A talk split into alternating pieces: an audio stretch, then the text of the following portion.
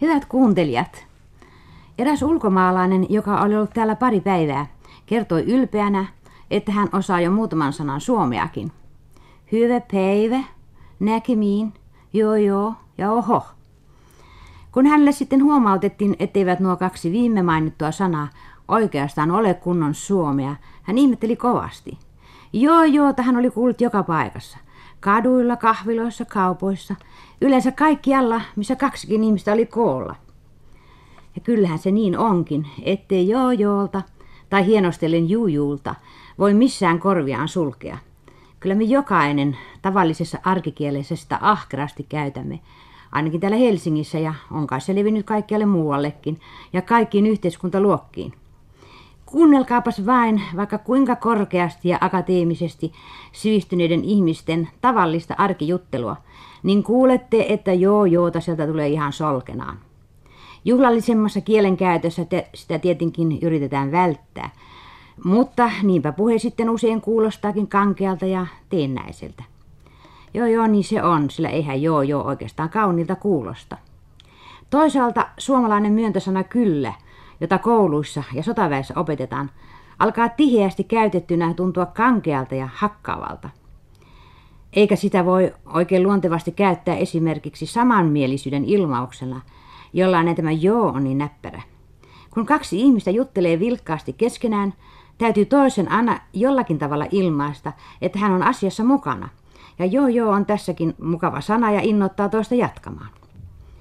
Tunsin kerran erään naisen, joka tätä samanmielisyyttään ja kiinnostustaan ilmaisi sanalla niin ja sitten. Mutta kun tämä niin ja sitten oli toistunut joka kerran, kun toinen veti henkeä, alkoi se hermostuttaa. Lopulta teki mieli sanoa, ja sitten ei mitään.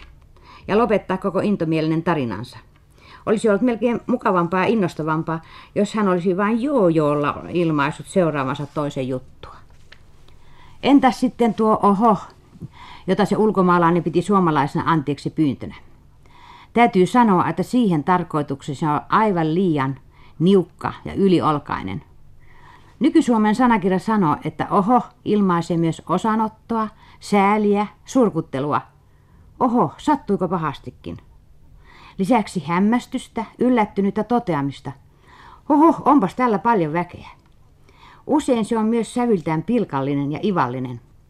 Oho, onpas hänellä suuret luulot itsestään. Tai oho, vai on heilläkin auto. Se on siis aika käyttökelpoinen pieni sana, vaikka kuten sanottu, anteeksi pyyntöä se ei korvaa.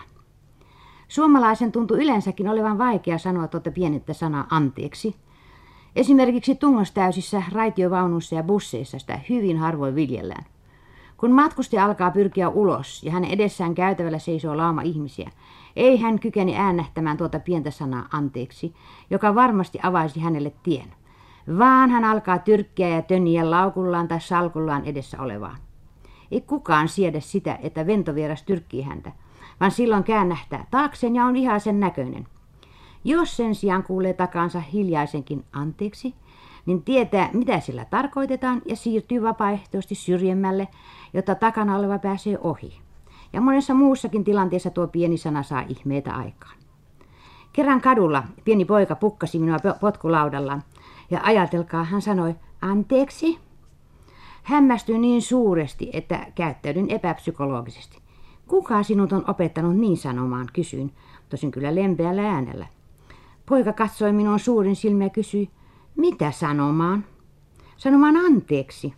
Äiti, vastasi poika ja huristi tiehensä. Niin, jos lapsille jo varhain opetettaisiin tuo pieni sana anteeksi, kuten monissa muissa maissa, niin kyllä se sitten isonakin tulisi heiltä aivan luontevasti, eikä olisi kovin vaarallista, vaikka siihen liittyisikin vielä tuo oho, oho, anteeksi.